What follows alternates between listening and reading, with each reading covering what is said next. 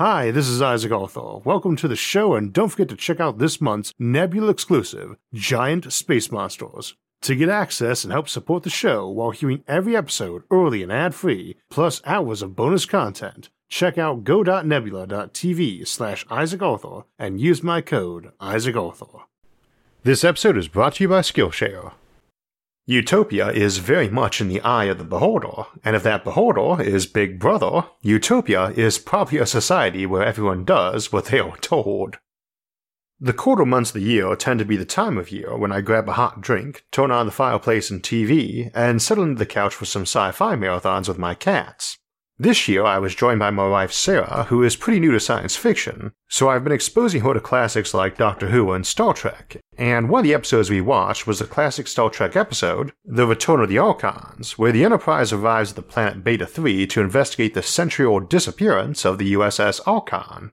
On it, they find an idyllic civilization whose friendly, if rather creepy people seem modestly primitive, perhaps 19th or early 20th century Earth analogs, and welcome them in time for the festival they are soon to be travelers arriving to attend. The hour dawns for the festival to start, and everyone goes nuts breaking and pillaging their town and its other inhabitants. Then come the morning, like clockwork, suddenly start acting normal again, or at least they're normal, which is creepy friendly, and hailing Landru, their local savior, king, and god. And no reason is ever given for the violent festival beyond it being Landru's will, but possibly from the script being reworked. The episode was originally one of the three Roddenberry offered the studio as a candidate for the pilot episode of Star Trek. The sudden crazy purge riot pops up in sci fi a lot, I've noticed, often as some sort of release valve for otherwise peaceful civilizations. My favorite example was the parody episode of Rick and Morty, Look Who's Purging Now, and we'll discuss that notion of societal release valves later in the episode. This also happens to be one of the four episodes where Captain Kirk talks a computer to death, in this case a computer programmed by Landru thousands of years before that had assumed Landru's identity, and is an example of an artificial intelligence running a civilization. Its objective is to create a peaceful society, putting good above evil and so on, and achieves this goal through some equivalent of telepathy and brainwashing.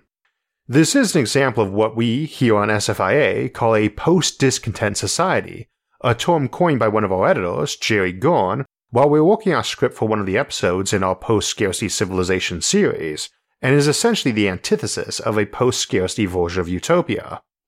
Post scarcity civilizations are those that have no scarcity of resources, though, in the interest of plausibility for discussion inside a finite universe, we define on the show as a civilization who has such an abundance of a given human need that getting access to it causes no serious anxiety in people. It's pretty relative and can be specific to a resource. For instance, humans need oxygen to live, but we are essentially post scarcity in regard to oxygen. The supply is not infinite, but no one worries about us running out, and for good reason. Humans have many needs, including the mental and emotional, not just the physiological, and we often use Maslow's hierarchy of needs as our benchmark for saying that a post scarcity civilization would be one that satisfies all the basic needs and also many needs higher on the pyramid, the condition is not an infinite supply of resources, only that acquiring the resources is not a difficulty and running out is not a serious concern. But this is where we have to distinguish between post scarcity and post discontent civilizations. Post discontent folks don't worry about scarcity even when there is good reason to. A society where everyone is either programmed or administered narcotics to make them happy, docile, productive, and obedient, whether they live in filth and eat Morty bread or just live in tiny bare clean boxes. Overcoming scarcity and not minding it are very different goals, and they bring about very different societies. Our planet of Beta 3, ruled over by Landru, is another example, and indeed one of our great cases because its portrayal is that of peace and plenty in a very genuine sense. We don't get many details on the planet, but every impression is that, except when the festival is going on, for whatever reason it is going on, there is indeed peace and plenty. That's not really surprising when you think about it. There are many reasons to object to any tyranny, let alone one so complete that even the desire to think about overthrowing it does not exist, but the odds are it will tilt to being law abiding and well ordered. So you might need to brainwash folks to submit to your rule, but not into needing to believe they are safe from criminals or starvation. On the other hand, a truly abusive regime that just views its people as cheap labor it can squeeze for product would presumably like the brainwashing option, though even then it is likely to maintain things to be pretty clean and healthy. Sick and starving workers may be a common theme in oppressive empires in science fiction, but efficiency means you maintain your workers same as you maintain your machines, in good function. Half starved citizens living in mold covered shanties is not a recipe for productivity. Indeed, your only motivation for keeping your workforce that way, unless you simply are even more sadistic than you are selfish, is if you're of the opinion that the more hopeless their lot, the less likely they are to rebel, and indeed there is some reason to think that might be true. However, it's not the case for a post discontent society, because they don't need fear of punishment as the principal method of enforcement. There are specifically civilizations that, through technology or technique, keep their people content with their lot, rather than afraid rebelling would get them horribly killed. Such being the case, there is no motivation to keep people in squalor, where it's more expensive to do that, there is no criminal element trashing our neighborhoods, and there is a motivation to make each citizen as productive as possible, which means in good health. So a post discontent society is probably a clean and cheerful place, and is one example of how they can be easily confused with a post scarcity one. Indeed, it can be a blurry distinction too, since contentment can come from simply being an aesthetic culture. On the flip side, a genuine post scarcity society can be a pretty bad place full of hedonism and greed. Same as there can be a very blurry line between adopting a culture and indoctrination into it, if you are meeting everyone's basic needs in the name of efficiency and they are content, versus meeting everyone's needs through abundance and they are content, the distinction can be hard to pinpoint and in some cases might not exist. There's another problem though. Science fiction shows us dreary future cities with oppressed inhabitants worked to death because it makes a good setting for stories, but if you're high tech, you need folks working 12 hour days, 7 days a week, like you need a raincoat on a sunny afternoon in the Sahara Desert. You've got robots doing your grunt work. You do not need peasants in burlap smocks hoeing turnips. You need a skilled operator running a tractor or programming and repairing the robot who does so. One might argue you don't really want smart and free people wandering around because they could cause damage to your empire, but uneducated, sick, and half starved folks can do a lot of damage too, like breaking your complex machines on accident. And again, the fear there is that an educated populace might turn on its masters and figure out a way to organize a successful rebellion. The point of a post discontent society is that there's no one looking to rebel, they are content. You don't need thugs and jackboots stepping on the oppressed or busting into people's homes to find their stash of illegal books full of dangerous ideas. Though that might be debatable, as your civilization might be built on some big lie, like you're an eternal city that will go on forever, while in secret your supplies of raw materials and fuel are dwindling every year. And to avoid folks thinking on that, you might ban any book mentioning the laws of thermodynamics and entropy.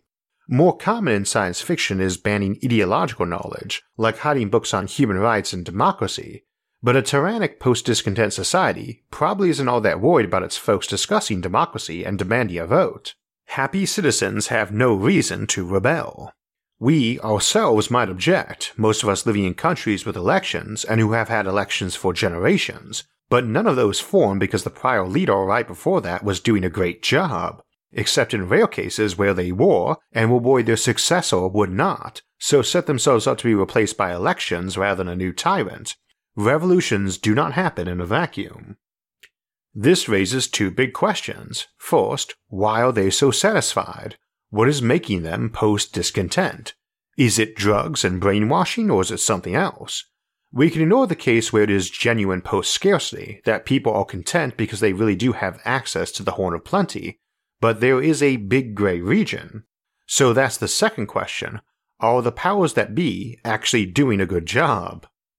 Humans are innately hierarchical, and odds are good that many alien civilizations would be too. Small groups like packs need leaders, the chief or alpha male, etc. But specialist societies are very interdependent on their members, carrying out various specialized tasks, and that requires coordination, and when you get big enough, folks whose specialty is coordinating the coordinators and convincing the other citizens that the coordination is good. One of the big appeals in science fiction to have a computer run the show is that it is logical and without bias, and most of the arguments against tend to be rather emotional and straw man. The computer isn't overthrown because it's a computer, it's overthrown because it was doing a bad job. We don't know that a computer would do a bad job, just that sci fi writers often say they would for varying and sometimes contradictory reasons.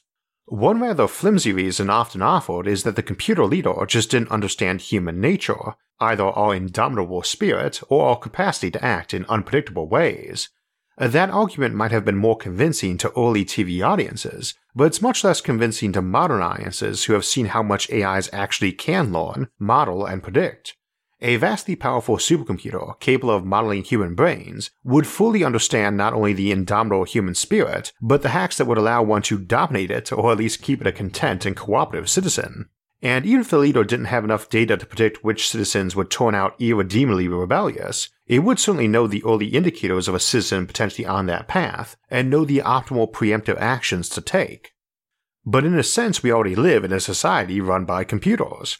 We have computers capable of predicting the weather, and future ones may do it far better, and we could place it in charge of saying when we should schedule flights or ground them, when we should plant crops or wait a week or more, and most would obey, except for a few stubborn folks we would mostly roll our eyes at. Admittedly, nobody likes the idea of being bossed around by a machine, but then we don't much like the idea of being bossed around by human authorities either. We may be heavily influenced by our biology towards certain forms of hierarchical leadership, but we can and do repress our hardwired behaviors on many things. We keep the concept of someone in charge because it generally beats the alternative. In our Star Trek episode we mentioned near the beginning, the real objection to Landru would seem to be that the machine is just brainwashing or psychically dominating folks to be happy cattle, and in this case we don't care if the cage is messy or gilded, if the board in it is starving or fat, it's still in a cage. Those people aren't being allowed to be people, and it's not the same as a society that just had harsh punishment for bad behavior, it's one with no free will. So we will put the qualifier on a post discontent society that their human or alien nature and will is being subverted, repressed, or removed in some fashion, and far beyond the sort of basic background indoctrination in any society. And in that episode, it is apparently from telepathic domination and parallel cases like hive minds, such as the Borg from Star Trek, that snatch and absorb people against their will, there are some folks shown to be immune to the effect too, and we don't get the details, but in some parallel stories, people might begin to develop immunity over time. If telepathy, they might have folks who are immune to telepathy develop. If drugs, an immunity or resistance to that drug, and so on. Which makes sense, but only on first inspection. Thousands of generations under some influence and evolving an immunity to it seems logical, but that's not really how evolution works. A given new trait first has to have some simple means to emerge and provide a benefit. Developing an immunity to telepathy would be a big jump, one would think, but also, what is the actual survival advantage? If you live in a society that is brainwashed, from an evolutionary perspective, there's no great automatic advantage to you or your descendants in immunity, especially given that you're not in nature, you're in a civilization run by thinking beings, and presumably ones with a ruthless streak, they don't consider your trait an advantage, to them at least, and having a trait that makes a powerful being want to hunt you to extinction is not a survival advantage. We see this line of reasoning used with the civilization preyed on by the Wraith in Stargate Atlantis, who sucked the life out of humans for food. That civilization, the Hoffan people, created a drug that killed many of them but left the remainder of them poisonous to feed on, and reasoned that the Wraith would obviously leave them alone rather than die trying to feed on them, the Wraith did the actual obvious thing and wiped them out to make sure no one else got that drug. Now, we might hypothesize an exception, like if your masters ate people by luring them in with telepathy and just ate the first to come. Folks with a resistance to that would be less likely to be eaten, and their descendants thus more survivable. However, it ignores that people eating an intelligent species probably aren't stupid either, and would guess that would be a long term effect and act accordingly such as periodically luring everyone in, killing everyone who didn't show up, and eating the ones who were tardy, then the evolutionary advantage isn't immunity to telepathy, but greater susceptibility to it. And indeed, many crops are cultivated to be more tasty, and many plants rely on being eaten to spread their seed.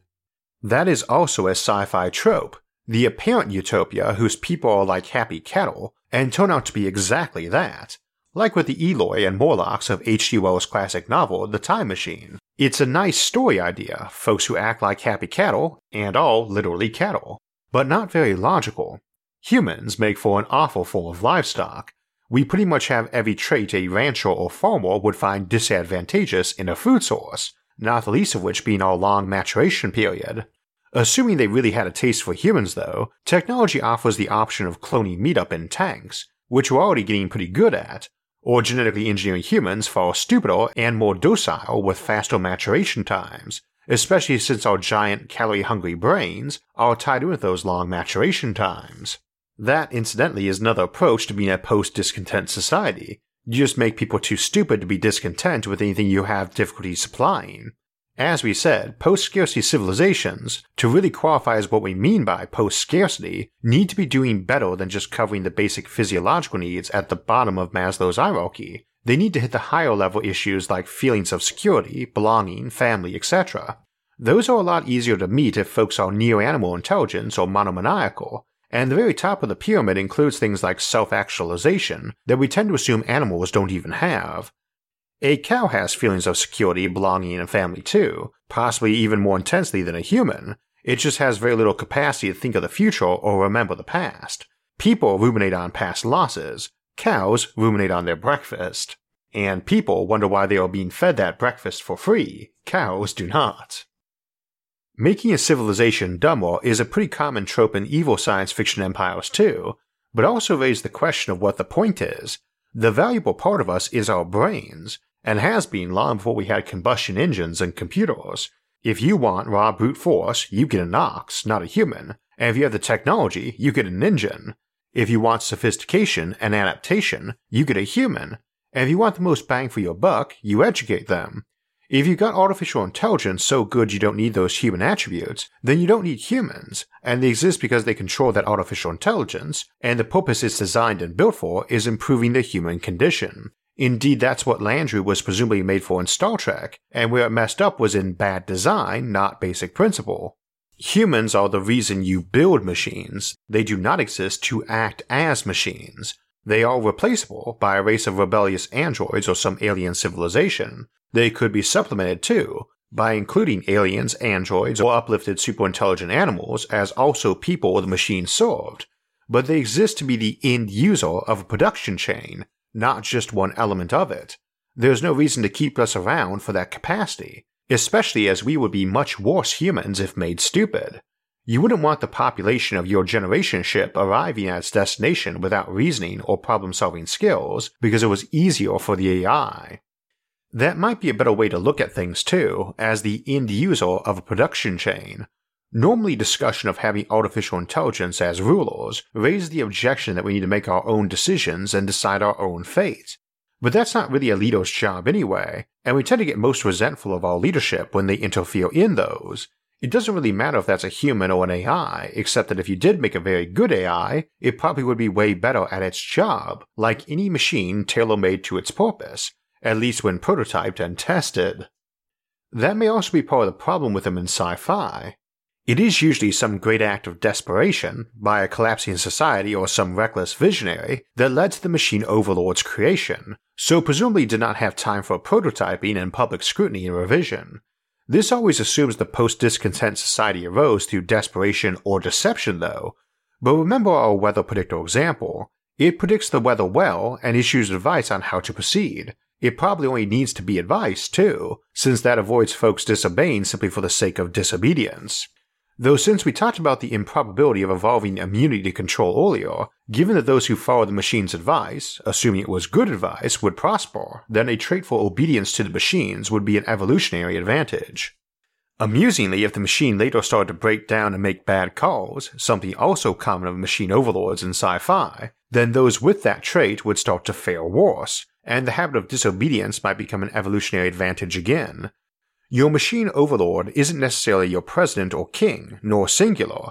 You might have dozens or thousands of different AI running various fiefdoms, like the AI in charge of keeping the water supply clean, and another in charge of preventing forest fires, and they might get into conflicts over that, see our Machine Rebellion, and Paperclip Maximizer episodes, for some of the particularly peculiar brands of crazy a machine with a specific end goal might have. Indeed, if you had all those local controllers, or advisors, all voluntarily and cheerfully made, you might end up with a genuine machine overlord, an overlord over those machines, human or machine itself, just to coordinate and arbitrate their areas of conflict. Critical notion though, A post discontent society needs a primary purpose for why it's enforcing post discontent lives, why it is basically brainwashing folks to be happy, same as a machine overlord needs a reason to keep humans around. Given that we are not useful for production if you've got intelligent machines, and not useful for innovation if you have super intelligent machines, we are usually limited to either it being the machine's created purpose to provide for mankind, or it keeps us as pets, which is similar. Either way, it is only keeping us like cattle and post discontent if it is badly programmed, at least if it is universal post discontent. Just as we said of post scarcity, post discontent can be specific to particular needs. This gets us to our big one, and a way we might end up as post discontent ourselves. We often say life would be great or peaceful if only such and such was less common, be it greed or violence or ignorance or so on. So a civilization might decide to be post discontent about something specific, and again, post discontent here means twisting the intent of post scarcity. Post scarcity means you have no shortage of something to fulfill a human need. Post discontent means people don't care that there is one. We need sleep, for instance, and might engineer future humans to lack that need, rather than cure insomnia and find ways to make sure everyone could enjoy a full night's sleep. They might do that, eliminating the desire for higher social status or greed or violent tendencies, or just moderating them in everyone or moderating them in those with the most severe cases, post discontent light, as it were, now, mind you, we already do this, encourage folks to control or outgrow more excessive displays of greed, ambition, or aggression, indeed we usually consider these healthy in moderation and when channeled toward good ends. Societal opinions on that can shift with time too. It is not generally acceptable to punch someone for insulting you, no matter the insult, nowadays, but even when I was a kid, it was generally felt that there were insults that merited sending someone to the dentist with their front teeth in a bag, so a future society might be even more opposed to that, or less for that matter too. If your medical technology is good enough and universally available or dirt cheap, even stabbing someone in the chest might just be considered rude. I mean, if your civilization is pretty much full on cyborg, where even little kids are full of nanomachines that can repair tissue damage and mind augmentation that can shut off pain, then kids might chase each other around the playground with guns, real ones. In any event, if a civilization feels like some human trait is hindering it, it might well decide to go a bit beyond cultural discouragement to limit it, remove it, or deal with folks with a surplus of it. Now, not every apparently slippery slope is slippery, nor do we always slip on them, but that does seem like the sort of thing that will get broader with time. It's also a sort of thing that doesn't have an evil ruling elite forcing on the masses, but would generally have the rulers be just as indoctrinated as everyone else, so there's no one to overthrow and probably no central machine you could smash to just shut the effect off. Another indication of a brainwashed society is that if folks shake free from it, they are quite likely to report themselves thinking of it as an illness. Even the ones who have their eyes opened, so to speak, might despair of being the seen man in the world of the blind and pop into the brainwashing facility rather than have to spend their whole life afraid of being caught, and seeing no hope for convincing others to spare them, let alone join them, Remember, they are brainwashed. They do not think they are being cruel by reporting you. It is a kindness. And they certainly don't want to be unwashed. Who wants an unwashed and dirty brain, after all? Nor is evasion or deception likely to be easy. Sci fi often shows those citizens as rather zombie like and dumb, but as we've seen today, that's not the intended goal, since you only keep humans around for their brains anyway, and there's no reason to think they would be blithering blind fools just because they had some particular type of brainwashing, though of course curtailing ambition might make folks lazy, curtailing aggression might make them docile and non-confrontational, and so on. The human mind is a complex system that might be very subject to major side effects from minor tinkering. But if we're working on the premise that the folks who did it wanted a minimal impact on humans, and were careful and smart about the process, then they may be brainwashed, but won't be stupid, and thus will tend to work to perpetuate the system and do so pretty ably. Remember that the capacity to brainwash folks also implies a strong mastery of the mind and psychology too. The folks doing it are likely to be good at anticipating and recognizing undesirable side effects. So that's the key thing with post discontent societies and machine overlords both, and they might often show up together. They might not be as bad as they seem in fiction, and probably are less likely to be extreme or sneak up on folks, and that's all good because if one does get in place, odds are good is going to stay in place and be near impossible to get rid of. It's also one of our better Fermi paradox solutions as to where all the older civilizations are, because if you are ruling some planet or system this way, it doesn't behoove you to spread out and risk losing control or drawing attention from others. On the other hand, we keep emphasizing that these civilizations would not be stupid, and they probably believe emphatically in what they do, and they also enjoyed the advantage of being able to throw vast efforts at goals without their citizens complaining, so they might go out on crusades to give everyone else the joy of joining their post discontent society, or else. A fairly major point today was that machines can work for you to enhance productivity, but you could end up working for them instead. And it can already feel that way sometimes with all the endless apps and tools designed to improve your workflow that often just seem to suck up whatever time they hypothetically save you, with all the time invested into learning them or the next new thing. It's always good to improve your productivity, but where to focus your time to learn is no easy task.